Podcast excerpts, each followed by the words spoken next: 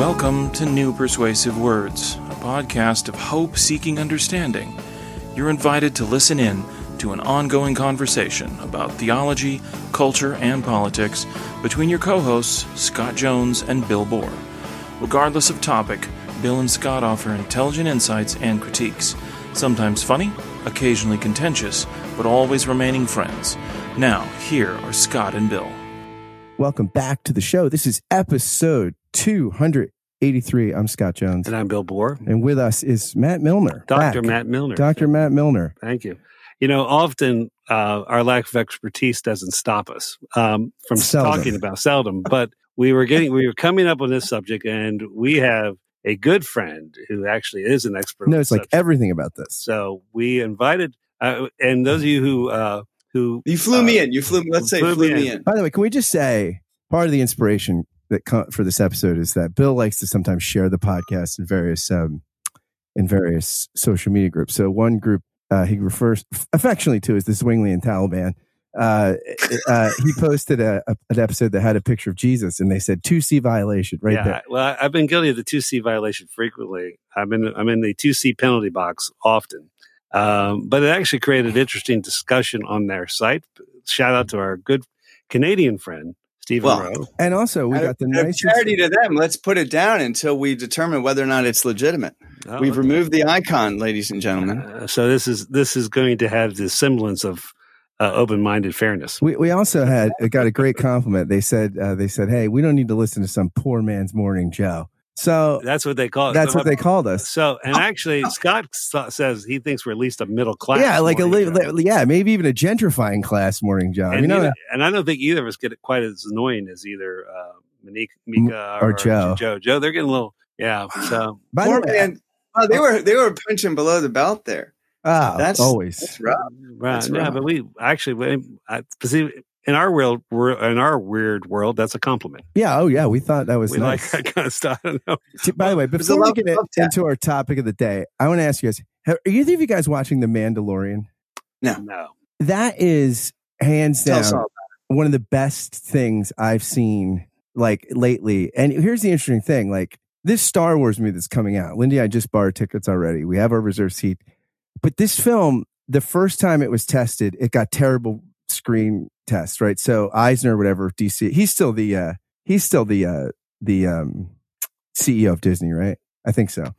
I. Uh, so Eisner made them rewrite the thing, and they and it screen tested bad again. They brought uh, Lucas in to do the last third of the movie, redo that, and still it got better. But here's the thing, though: the best Star Wars thing out right now is the Mandalorian, which follows this guy from like Boba Fett's sort of tribe who has this badass armor. He's sort of like part samurai, part cowboy, and it's just amazing. It's like the best. so so so the screen testing s- succeeded in improving the product. It- well, this The Mandalorian wasn't screen tested. It's a streaming show on the Disney new streaming service, and okay. it, you know, so it. Uh, by the way, Adam Morton from Facebook Live says that he would take us every day of the week over Scarborough. Well, that's Sadly, not about a half man, half DeLorean. No, it's not. It's not. But it's great. I just want to recommend that for television lovers. It is like it is like back to Star Wars as Western. So it's like this guy, like it's Hmm. shot very much like a Western. yeah. I remember Mm. that was what was fun about the first one. Yeah, and he has Baby Yoda. He he comes. He has this little sidekick, Baby Yoda, who's very cute. Everybody loves Baby Yoda now. So it's very. Mm. um Just Mm, telling you guys. mm, yeah. There we go. All right. Not unrelated to the iconoclastic controversy No. because Yeah. this controversy had to be screen tested over and over again until it finally satisfied Exactly. Christendom. So there it is. All right. All right. Well, let's let's set this up a little bit, and then Matt, we're going to hand it to you. All right. The iconoclastic controversy uh, uh, was uh, what you say? What roughly took up half a century, a little longer than that, in the eighth century. Would you say I would say more than a full century. more than a full Um, it- century? Totally. Yeah, Yeah. and that eh, people throw around the term iconomachy, that is icon struggle.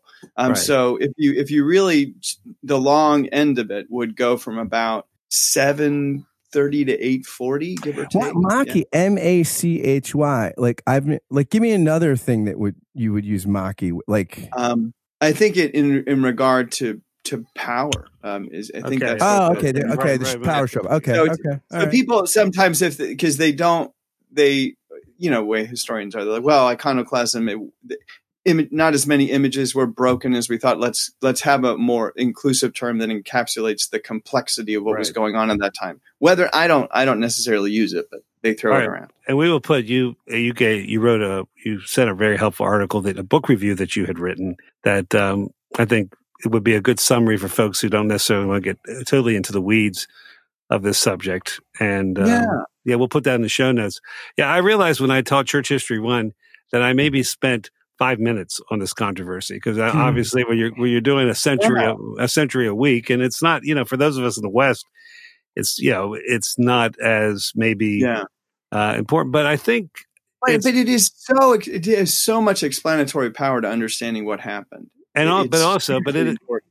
but as we've talked about before, it's a living issue for people, and certainly It's quite specifically your friends in the Zwingli Taliban. what it's one of the Taliban who go after me on a regular basis. But Yeah. you know, I uh, um, we've also at least I've served in a couple churches uh, that still were traditional, that were old enough to be uh, still traditionally reformed in their architecture, and um, there were no no symbols, no crosses. Matter of fact, the, the church that you and I were at together, Matt, I'm you know. The cross got put up front under my my pastor. That So we- glorious Celtic cross. Yeah. beautiful. So, Yeah. but there were no crosses in that. And then I, you know, I was in a, I served in 18, two, I've two 18th century buildings that, uh, there certainly were no pictures, no images, no crosses. So, Yeah. uh, it is for, for I could point, and th- I could point to Catholic and Orthodox churches where the exact same thing is the case, which nobody likes to believe because it doesn't fit in your nice verbal historical right. packages. But the truth is that Catholic and Orthodox churches have also had churches that are pure white boxes. Now, of course, you know, again, who was, I guess, lost his name. Uh, the spirit, of, it, it- like written, was it Lebec who wrote the spirit Robert of Prost- Louis Taylor Bach. Taylor Oh, oh. oh, the spirit of Protestantism. He has Yes, a great Raymond section- Brown. well, he has a great section in that book about uh, seeing the mystical dimension to um, Calvin, and and in that lack of you know that you can see that it can either be the absence of anything or the fullness of everything. So uh, that's an interesting image too. So that- And that's what Randall Zachman's done at Notre Dame with his stuff on image and word and the theology of John Calvin. He said that this is a theology that is teeming with images. It's intended to be understood that way. So, and he said it stands squarely in the small c Catholic tradition. So, this caricature of Calvinism is, is some iconoclastic, froth mouthed insanity plunged through history doesn't make any sense anymore. but that's I, I, let's put this maybe get a little more a little more uh, things on the bones here. So the iconoclastic controversy it's in the backdrop of the expanding, um, um, uh, very successful Arab conquest uh, uh, in the Eastern Empire, uh, the Byzantine Empire, the East well the Rome Roma or Rome right. uh, uh, the Roman Empire, as everyone called it then, um, was immediately in, in such a short period of time radically diminished. Uh, all the great Yeah. an- ancient churches, uh, you know, Jerusalem, Antioch, um, you know, Boom. they all crisis gone. of the seventh century. Yeah. Insane. Yeah. So, you know, one of the traditional ways the story is told is that um, there's a sense where uh, Emperor Leo the Third, right? hmm hmm uh, Leo the Third. Yeah, there's yeah, and also the there- there's a huge volcanic explosion. So it seems as if that God had lost favor with the empire with all the defeats and everything, and um, in some levels, as a pious response or an attempt to kind of what's wrong here. Uh, and I think there was also a wasn't there one of his generals was one of his sons who won a battle by not and did not have icons into battle. I think they won a battle in Syria somewhere. So there's a couple of different versions. of fifth. Yeah. Fifth, that's his son, right? Yeah. Constantine Fifth. Yeah. Exactly. So combined, the two of them, there, there was a sense where uh, beginning to question maybe the idolatry behind some of this. How would you tell that story any differently? Is that close enough? I think it's completely fair. Um, you people have overcorrected to the point where they're saying Islam is um, not a factor, and maybe it doesn't do all the explain, explaining, but it nevertheless is obviously there's something that that changes the complete mood of of the time. And the thing about this is that maybe one way before we get too much into the thick of it, some people are like, well, you know, it's just the the, the little illustration tacked on to the conciliar era. They had all these great serious theological controversies, and then we throw in the pictures at the end. Where that's the way it's been understood. It is still puzzling to me how um, people will, well, we just have to stick to the four ecumenical. Con-. Like, why are you stopping with four? You know, why wouldn't you go to the complete seven? And I guess that, well, because that's, we know, peripheral and uh, not important. Wrong. The reason that there are seven is they culminate with images. It is seen as the natural consequences of all the hard work of understanding that the church has been doing that you've been exploring. And so we, I think, have to see this as something of a grand culmination. And some people might read the controversies you've already talked about, like Nicaea, and they get worried and they say, well, I don't want emperors telling us what to do theologically. And if that concerns you, and I hope it does, then the Seventh Ecumenical Council and the last im- conciliar epoch to decide upon icons is your answer to that question. That's right. The bishops Because- bishops take the church back in some ways. Exactly. So if you Yeah. don't like the fact, should we wait? Should we wait for the maestro here, or should we just go for it? Just keep going. Let's keep going. All right. So if you don't like the fact that if someone is successful in the military sense and then starts telling the church what to do, if you don't like an emperor saying this is how you're going to behave, church, then you want to know about the iconoclastic controversy because that's the punchline. When we Yeah. come to the end of it, the emperors don't get to tell Christians what to do. This is the silly Da Vinci Code caricature that you can't scrub from people's minds. Well, the emperor came along and said, You should believe in Trinity and keep unified so I can control you. That's completely not the case because, as you already pointed out, we had Arian emperors. That argument Right. cuts both ways.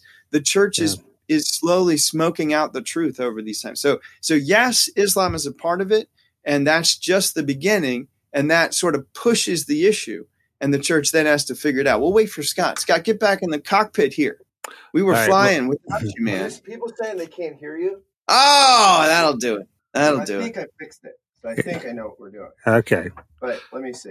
Well, Yeah, why, why, while can fix it. while he's fixing it, um, all right. Let's can we can we talk a little bit about John Dama- John Damascus, John of Damascus? Probably, Yeah. if I figure that uh, everyone, I think you know uh, a little earlier, the two figures that everyone should know about, regardless of what from this time period, regardless of what communion you're in, would be Maximus Confessor of an earlier, you know, a little, a little earlier, who was also involved in this. Is you know, I, I agree with you. This is like a Christological debate. I mean, I still think the It is. It's completely. yeah, and so I think Maximus Confessor is, uh, you know, I say he's he's an obscure writer who's worth trying to understand. There are many obscure writers that it's not worth the time, but Uh, like I would, I would say David Bentley Hart, uh, in the recent book on universal salvation, is a complex author that's not worth understanding. Oh, I would never say that about. I don't understand.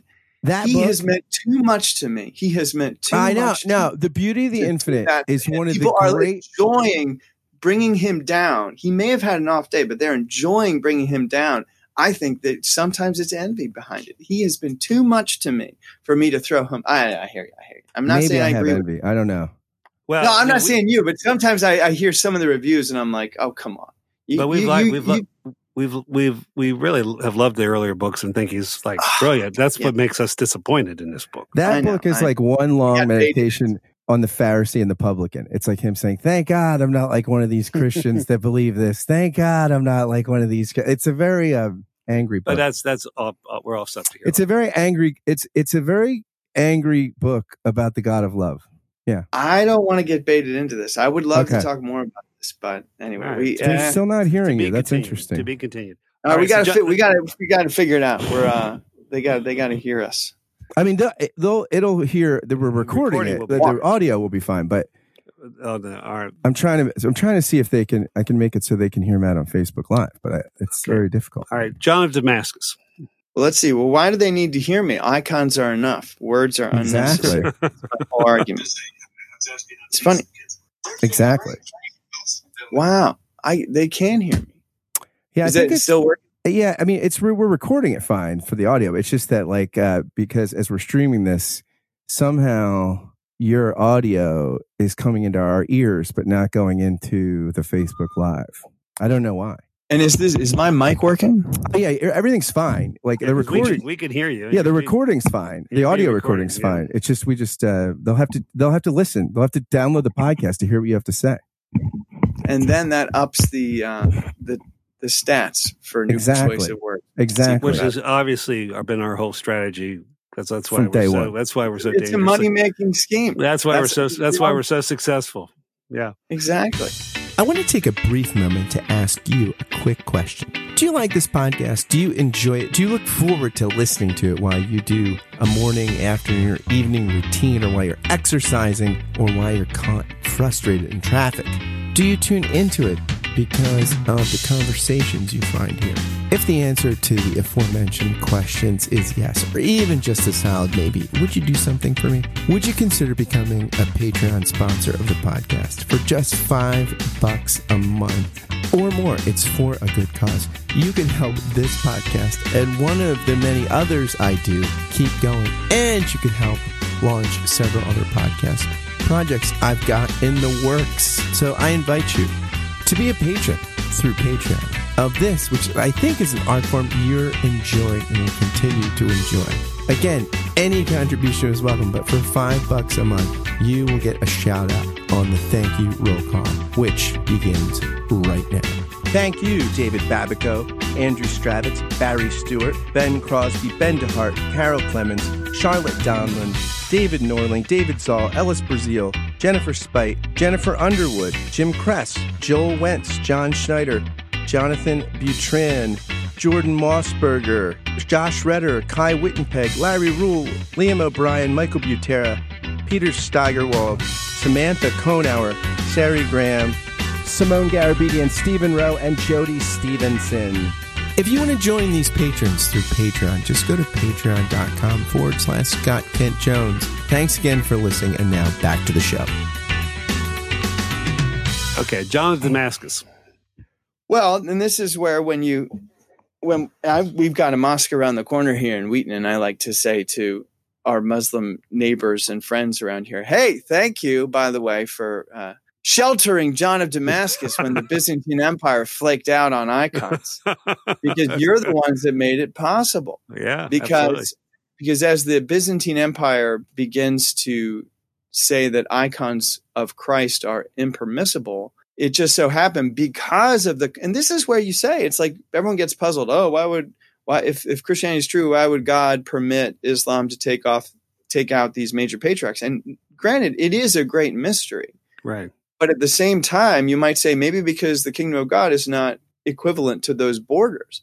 And John of Damascus would be the great example of that. Right. So he's he's a son of a tax collector who's working for the Muslims. He becomes a tax collector himself, and then he is given the shelter to he retires and then he moves off to a monastery and there he begins to compose his retort to the Byzantine emperors who had said that icons are not allowed.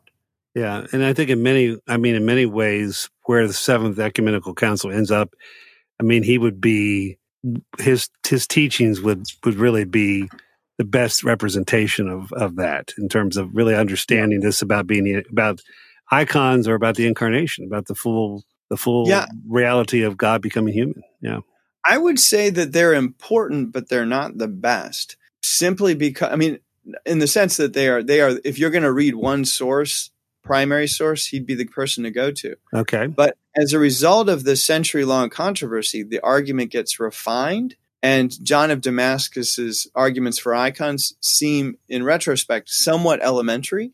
okay, And so when your Zwinglian comes along and says, I read John of Damascus, I'm not convinced, the problem is they're not reading the best arguments. Okay. They need to advance to the second stage of the controversy where I think they would find some of their concerns are directly addressed. so, can you give us a name? Yes. Theodore the Studite, Oh, that yeah, is to say, right. of the Studion Monastery in Constantinople, and Patriarch Nicephorus. Okay, And if you wanted to see those authors tidily, well, you can read Theodore the Studite on the Holy Icons. Um, that's available in a new edition and also in the St. Vladimir Seminary more popular patristic edition. You can get you can read what he has to say, but it also has been nicely bundled together in Charles Barber, who's an art historian who wrote a wonderful book that explains how the the refinement of the arguments for icons gets more and more sophisticated. And folks, this is where we say to our Calvinist friends who, or our Calvinian friends, we might say to be more um, conciliatory to them, is that Calvin did not know this later stage in the argument. And so if you continue to insist that um, icons are not permissible based on John of Damascus, it's like, well, guess what? You know, download the new program. It was Right. updated. Right. And stop complaining about these bugs that have long ago been fixed. How are we doing, Scott? We're okay. Uh, we do. We you're do. on now. Yeah, Yeah. Actually, what we're doing is like routing you through the headphones when you're talking, so into the mic. So, um, That's MacGyver level fixing right there. That was MacGyver. It, it is. It is. tell us. I would, MacGruber. MacGruber. I would love to hear you share a little bit about because uh, I mean uh, I know you studied in Cyprus. I've seen some of the things that you've seen. Cyprus is often some of those churches of Cyprus were ones where the icons survived. And now is that is that part of the mythology of the Yeah. So tell, so there's, tell- there's there's there's different outposts of the empire where so Cypriots would say that the um, decrees against icons were not formally um, enforced in Cyprus, and therefore there's more of a continuity. Whereas, of course, that can be claimed in Catholicism, but that is we shouldn't we shouldn't retroject right. what do we mean by Catholicism? Is we don't want to get into that, but we that would be the case for the most part in the West. I, I mean by Catholicism, whatever Mel Gibson means. perfect, perfect. Now that that um, so all this to say, uh, there are we very much like in your country. Uh, we have a statue of your um, Melvin Gibson. so in there are little pockets of the Byzantine Empire that would say that um, again orthodoxy just the ultimate lesson of Byzantium and it's a lesson that certain quarters of America need to learn right is that orthodoxy ultimately had to distinguish itself from the political machinations of the empire that hosted it for a time. That's the long-term millennia long lesson that Byzantium tells us that Orthodox, it doesn't matter if Constantinople falls because this faith is larger than, than whatever the Byzantine emperor manages to string together.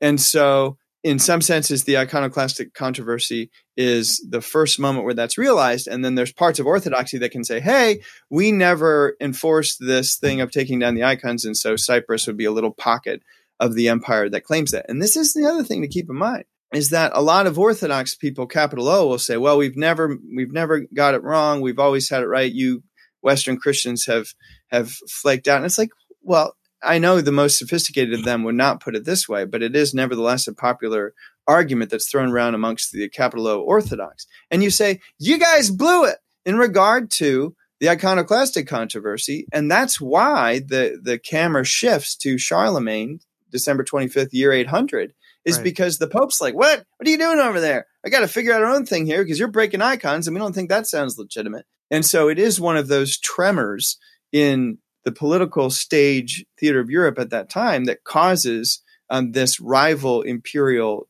dynasty to emerge that we know as Western Christianity and the Holy Roman Empire. And so that really, so again, it's like, wow, this little controversy is doing a lot of work, both theologically and politically, to help us understand the structure of what developed in Europe. So are you going to now tell me that that icon didn't really, St. Luke's icon didn't really swim from Constantinople to Cyprus? Are you going to blow that for me as well? I love that story. And I believe that that story is poetically true, even if it's not literally true. So, well, so I'm not going to ask you about Santa Claus then either. The Bishop of Myra, he Yeah, there we go. I'm just kidding. For I- those you don't know, for those folks who don't know that legend, tell us the legend of an amazing icon. That's uh, that's. Uh, If it can swim, I'd say so.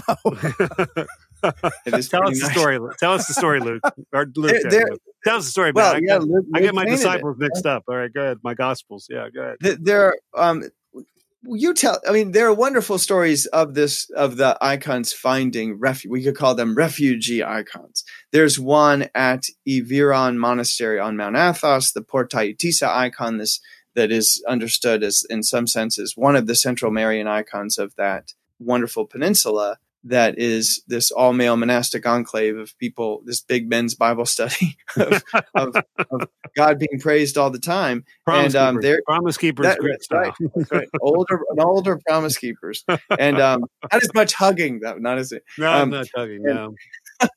and so I love these stories of, of icons finding refuge. And I think maybe you could say the same thing in Protestantism, right? As um, as some of these images are destroyed, some legitimately, right? You have this uh, uh, What's, different what's, a, pockets. leg- of what's a legit destruction? What could you get behind that was destroyed? Interesting. What is a legitimate destruction? I actually was okay with Zwingli walling up the organ because then you didn't have to listen to it anymore. a legitimate. I, I like organ. I, I the thing about organ. kiss up, kiss the up. thing about organs, though, you do have to have for to be really good. You need a kick-ass organ. You need a kick-ass organist and kick-ass acoustics for it to all flow together. I feel like if you don't have that, Then you, then you board it up like Zwingli. yeah, yeah, okay, that's fair. Yeah. That is such a good question, Scott. What what what constitutes a legitimate destruction of images? I would say um, someone who decides, for example, that I'm going to have to delete Instagram for Advent or something like that. I mean, we can be more subtle about how this works in the present age, but we all know. I mean, here's a legitimate case of um, image destruction. Someone smears on my forehead, "Dust you are, and to dust you shall return." That's an act of iconoclasm that's breaking the the ego of Matt Milliner in a and my baptism was a legitimate destruction of images. See what people don't get. You are is that dropping dope knowledge right now, dude. This is I like this. what, what I think what people don't understand is that they they traffic in these caricatures of Protestantism and they put all the iconoclasm on us and they say you're the ones that uh, were these insane mobs going around destroying images. First of all, that's a caricature, and you could read William Dyrness book on the reformed image from Calvin to Edwards that talks about the rich iconic culture of Protestantism. There's a one word reply to the people that say that the Protestant church hasn't emphasized art, and that's Rembrandt. It's like, wake up. Um, haven't you looked lately at what this extraordinary I, I thought you meant like the reformed image, like the PR. I was going to say from Calvin to Edwards, angry.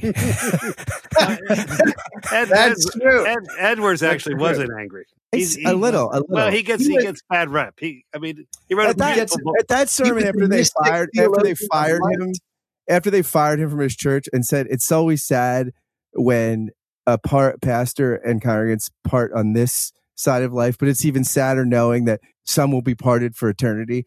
Like that's saying you guys a lot of you are going to hell for fire, especially for fire me. That's a little angry. Well, I mean, a lot of people come out. A lot of people come out of personnel committees feeling that way. But This is true. Yeah. Um, by the way, um, in Mar, I, a, a friend, a friend of mine, Randy Heinig, uh, recommended to me. He said, "Look at Marsden's biography of Edwards, and Oh, look yeah, at the last, the last paragraph of the book. It is the most marvelous 500 word encapsulation of the gospel you can think of, and he snuck it in there." As a way of, in essence, preaching the gospel at Yale University Press. And I picked it up and I said, Oh my goodness, he's right. It is, he's like, this is what Edwards believed. And it was this marvelously positive view of the world in Yeah. which the majority of people would be saved. And this God of infinite beauty and light spills out his glory to the world in order to share it with us. Oh, it's glorious. Yeah, no, Do you know why Marsden became a historian? No. he told I, Pete Enns he was at a dinner and asked him why'd you go. He's like, well, I was gonna go. He was in a pretty conservative church world. He said, well, I, I was thinking about doing biblical studies or theology, but then I realized if I go to an elite institution and get trained, like I might not be able to teach what like what was tra- taught by the best scholars. He was like, but nobody cares if you're a church historian. Nobody thinks your views on a on you know Jonathan Edwards or or Charles Wesley or something messes with their view of the Westminster you know the Yeah. confessional thing. So you could be a church historian and a world class scholar and, and not get in trouble with uh, your that's yeah. Yeah. yeah, it's very smart. Scott, I, like- are- fascinating. are- I'd like to shift this, Matt, to talk more contemporary issues because, uh, yeah, we jokingly about my, uh, and actually it was unintentional offending people. I, I just forget they get offended by that uh, sometimes when I send it out. Um, and I actually, getting ready for this uh, podcast, I listened to a lecture by I don't know if he's a PCA guy or an OP guy, but actually on Some of our best friends are in the PCA. I'm, I'm just saying, I was listening, I listened to a historian who it was really interesting him talking about the, this controversy because he, he thought uh, Leo the third and Constantine the fifth got it right. So there's a sense where, you know, and that the church went backwards. Yeah. and, And- and which in turn means Rembrandt should not have painted. Well, all right. Yeah, But, but what I want to say is your, your own, you just, I don't know if we were recording when you said this, but in your own classrooms, you have people who, this is part of their very sincere and genuine piety that, you know, that any image of Christ is a, is a, a second commandment violation. And, and it seems to me Two CV. to, but it does. Yeah. They, they have even have, they have shorthand for it, which, cause I, I've gotten that, I've been in the, You you know they're saying that a lot if they had to come up with a shorthand well, for right, it. well, so, so I mean, so, but again, the fact that there's such, and I, I actually followed uh, some of the debate after my, uh, after my last post, and, um, and these people are true. I mean, they're, if they, they sound like people who have been, they're deeply offended by this. This is something that's become part of their pious and sensitivity. I mean, it, it, um, again, I don't mean this as facetious. I mean, yes, the, uh, the Zwingli Taliban is facetious, but it feels like the kind of sensitivities you have to have if you're, you know, you've you've done a lot of ecumenical work. I have as well. It does feel like the kind of sensitivities you have to have when you are, you know, engaged with Muslims or or devout Jews on some of this stuff. So exactly. in your con, yeah, well, cause, and and it comes from I think you know a similar place. So in your as a teacher uh, of of Mhm. people and and where with a diversity of opinions on this issue, talk talk to me about how you approach it, and also what you st- what's at stake in the you know again this is a small ghetto within all that's going on in Christianity, but it's a it's you know ghetto that we touch on. It's a silo that we seem to visit. So. What do you? How Right, do you? you, you the ghetto. You mean like this? The conservative sort of reform people in North America and other Well, places that of are that are really hardcore on this the, issue. Yeah, the Like, majority, the vast majority of Christendom doesn't care about this. Okay, Yeah. but um, Catholics or Protestants. I mean, most most Right. Protestants don't have a. but there are you know. people who believe strongly. First of all, if I have an iconoclast student, I am thrilled. And the last thing I want to do is to say, well, you naive young man, we'll get you fixed. No, the fact that they have enough faith in a transcendent God, that they are worried about depicting him. Do you realize how much of a treasure Right. that is? So I can't, I mean, that's the perfect thing is to have someone who, I mean, I, I want to be careful here, but, um, D- do he's an think- do you image worshiper. Trump's an and we all know what that image is. Or you say um, 50-50. anyway, that's let's not go there. Um, yeah. So, um, so in other words, yeah. if this, Move if I have a student who is a true iconoclast, and I had one, the gift of one classroom that was perfectly split down the middle, and it was wonderful. And I finally grew up as a teacher because I said instead of just going to town and you know breaking out my books on I on the the controversy and telling them what really happened, I said, all right, let's feel this out. Like let's see who. I said, all right, make a case. Who's on the fence? There were two students that were prizes. That is, they didn't know, and so the thing was, let's see who can win those students. And by the end of the session, um, one of those students became an iconoclast, and one of them became an iconophile. It was fascinating. So, without even bringing up the arguments employed by Constantine V and then later by John of Damascus and then Theodore the Studite, they came essentially came up with those arguments almost on their own. So you realize when you see church history reenacted in a in a managed Wow. classroom, you realize that these are deep human questions. This isn't arcane theological disputation. These are these are deeply connected to people's piety as well. So let's find a couple of ways to approach this. First of all, I'm glad to have a student like that. It's like if I were to have a, um, and I have, and I do have a young Earth creationist student. What a gift to have a student that believes so seriously in the Bible and believes that God created the world. The last thing I would ever want them to give up is their belief that God created What, the what world if you could get or the belief in the seriousness of the Bible. My job is to make them believe more seriously that God made the world and that the Bible is even more important than that student thinks the Bible is. That's my goal. I, I like to say to them, I'm not a six day creationist. I read Psalm 104. He sends forth his spirit and they are created. And therefore I am an every day creationist, as was Jonathan Edwards, and every second creationist. If God wasn't making the world right now, we would all zip away like I just did from the disconnection in the podcast three minutes ago. So, given that that's given that that's your attitude, would you feel like you just won the lottery if you're going to flat earther? I'd have some work to do. I'd have some work to do. Yeah, and and I realize that this We're might the- be offensive to, to rate. some Like, a person out there who is does not believe in images of Christ, who says, "Well, I'm not a six day creationist." That would be interesting to, to talk to a person like that. Um, and I'm not necessarily equating the two issues, but I'm saying pedagogically, I would approach them in the same way. I'm thrilled to have a student with that position. And what I would want to do is to create an environment in which they could hold on to their convictions and just have them refined. I said, look how how awesome of an iconoclast are you going to be if you can uh, withstand the best arguments ever made against it in this classroom. That's a great position for that student to be in. And the first thing that I would say is that we all have to have a common ground of iconoclasm across the board, whether you're Catholic, Orthodox, or Protestant. I don't understand why that is an issue for some Catholics and Orthodox. I hope it isn't. But if, if any Orthodox Christian were to pick up Athenagoras or any of the ancient, uh, or Tertullian or any of the ancient Christians, they would see iconoclasm par excellence directed exactly at the Roman Empire and its idols. And so Christians have to start with iconoclasm. Right. You have to start with the right, you don't have to literally break images, but you have to realize that the true image of Christ is opposed to all the other political images that and religious images that are surrounding the Roman Empire, and that's the only reason that the image of Christ prevailed.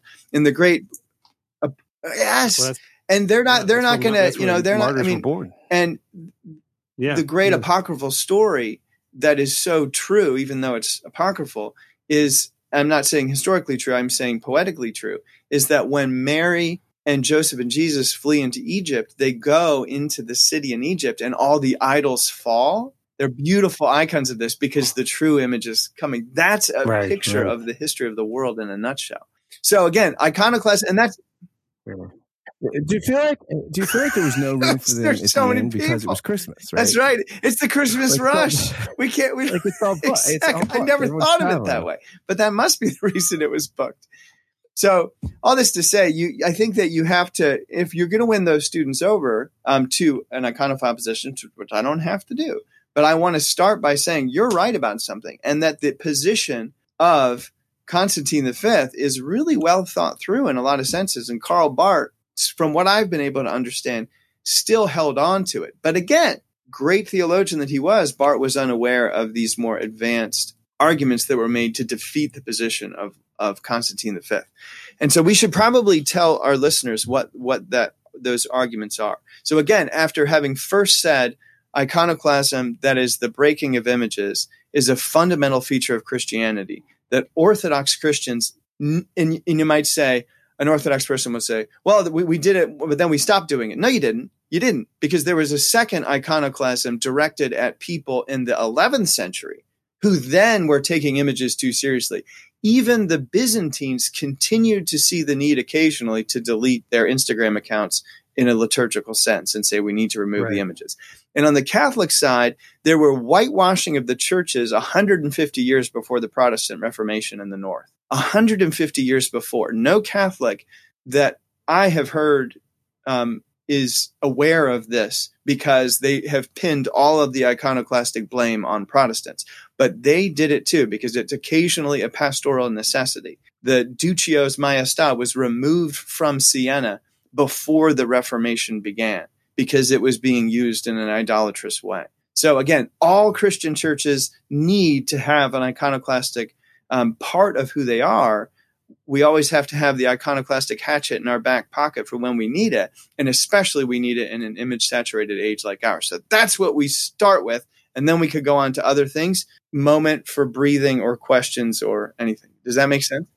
Well, I guess what yeah, that, that makes a lot of sense. That's very helpful. I think for me though, um, and and maybe this comes because I think there was there was some of this not as not as stringent as um, some of the the, the more um, strong followers of Zwingli and Calvin, but uh, it seemed to me that one of the dangers uh, within the Reformed tradition is um, is not always Exactly. realizing the full implications of the incarnation. And I think to to me and to me that's there's something about um, you know sounding a little bit like one of the uh, northern tribe reformers uh, and killing all the prophets of Baal. Sometimes when that kind of passion is present in some of our reformed brothers, mostly brothers, language, um, I'm a little I'm a little nervous about them missing the the full implications of the incarnation. I mean, I think this is where yeah. sometimes Luther is more yeah. helpful than Calvin, or at least the the trajectories that yeah. way. Yeah. So what what what do you see about that? And, and Scott, you and, and I talked now about with that first like big kind of having Scott. conceded the fundamental iconoclastic approach of Christianity, you're now moving in the direction. And having done that, you then have to understand the implications of what happened when God became flesh. And so that's exactly the direction we need to go. Scott, what do you think? Right. Yeah, uh, so I remember a couple years ago, I was having a discussion with some people from an Episcopal Church in downtown Philly, and we were talking about like church buildings. Uh, there was a couple lay people. We used to go out and have beers, and it, it, it, like we were. There was three of us. We are all different generations. So one was like a boomer, one was like a grayish generation. It was me, and we were talking about like you know church plants and and spaces that are sort of functional versus sort of more traditional artistic sort of you know. And the older guy said, you know, I just think it's natural we want to build, we want to make a home for ourselves, like in, in, domestically and in religiously. Like we want to decorate it. We want it to have meaning and, and symbolism. And, and I think part of that, right, is part of the human vocation, right? That God wants to, wants us to, we're in the image of God and we're, we're to be creators. We're, we're to be makers. We're to be workers. We're to, so I think that like on some level, yeah, the, the, the implications of the incarnation and, and, and God commissioning us as co creators, as, as co laborers in many ways. Like that, I think makes it helps make sense of this need for uh, images that evoke our passions, our our you know our religious sense. At the same time, I think that what you're talking about, the mm-hmm. iconoclastic danger, is the Tower of Babel thing, where it's like it, it, instead of making a, a, home as you know, I, I, it's interesting because what is um Schmemann saying for the life of the world? He said, you know, uh, human beings are the only creatures that can eat, like eat Eucharistically, th- thank mm-hmm. God back mm-hmm. for the food and offer it to Him in praise. Mm-hmm. Like, and so something about, and he says, you know, what that happens in the fall is is Adam mm-hmm. and Eve create mm-hmm. religion. They separate part of the world out mm. from God, and the and I think so. Part of the iconoclastic need, the, the reason we need the hatchet is we can go, quickly go from trying to make a home that that helps us honor God and, and gratefully to making one to replace God, you know, or, or to make ourselves gods. And so sometimes that yeah. sort of creativity can become yeah. idolatrous, you know, because God gets cut off from it. So that's so I and, think. and Scott, how many of those beautiful Philadelphia churches to, you know, began as heroic projects of um, domesticating the sacred in the best sense of that term and making a, a home of worship for people in the neighborhood, and then became museums of high society Philadelphia that were then worthy of yeah exactly that's the rhythm right. that's the the brazen yeah. serpent is an image of liberation that then becomes an idol right and that ah, this is yeah yeah I, that's that's beautiful I, I also think for me anytime the incarnation is is is diminished whether it be a modernist project of um, you know a kind of i don't know progressive unitarianism or a pious project mm-hmm. that tries to move God back away from us. Um, for me, the, the, the almost always your ethics are, are, if you stop taking seriously God becoming human and, and fully human, um, then you really it prevents him from being like us in all ways. I mean, I think what Max got Maximus Confessor in trouble because he said the the struggle in the garden was real. Yeah. That's part of what makes it so important for us to that he's our savior. That's a real struggle. There is a real will. I, and I also think inevitably when you diminish the incarnation, uh, there's going to be something in the way you treat the poor, the way you you know the way you engage with humanity. I'm not saying it always happens, but there's always a danger. I think when um, when we stop remembering that baby happened. That baby was born in real time, real place. That Jesus was a real person, a real place. And so, as John Damascus argues, it's appropriate exactly. Let's do it. to have an image of someone who actually was here. Our, reform friend. We're putting it back. We're putting it. Or putting it back. All right. Yeah, and you said something too, Bill, like in the Gnostic episode a few episodes ago, that like you pointed out, and I think this is right that, that Gnosticism can take we all sorts of sort of uh, ethical, practical, like it, it can it can become overindulgent, Right. or it can become a puritanical asceticism, Right. both of which are not taking uh, the incarnation and creation seriously, and it could And go we're from at, the ridiculous. we're at risk sublime. of not um Yeah. of I'm imagining an iconoclast listening to this saying, okay, but you're not giving, you know, you're not, you're, you're vaguely appealing to the incarnation the way that John of Damascus did, but you're not upping the ante and telling me what those advanced arguments are. So let's just really quick walk through them. So Constantine V takes all of the conciliar doctrines that you mentioned already in the series seriously, so much so that he says you can't be Chalcedonian that is believe that there is a divine nature of Christ and a human nature of Christ and make an icon. This is how he parses his theological argument. He says, first of all, if you were to depict the divine nature, then you would be an idolater because the divine nature is beyond depiction. And then if you were to depict the human nature, Right. which is possible, he concedes because Jesus was human. But the problem is then you would be an Nestorian because you're separating the mm-hmm. divine and the human natures. And then if you were to say, well, I'm just doing a mm-hmm, Right. mix of the two, well, then you're a Yeah. Miaphysite, right? You're trying to mix the two together. And so it's a really clever argument. And it took a couple of decades for there to be a reply. And that reply came in Theodore the Studite, who said, I'm not trying to depict either nature.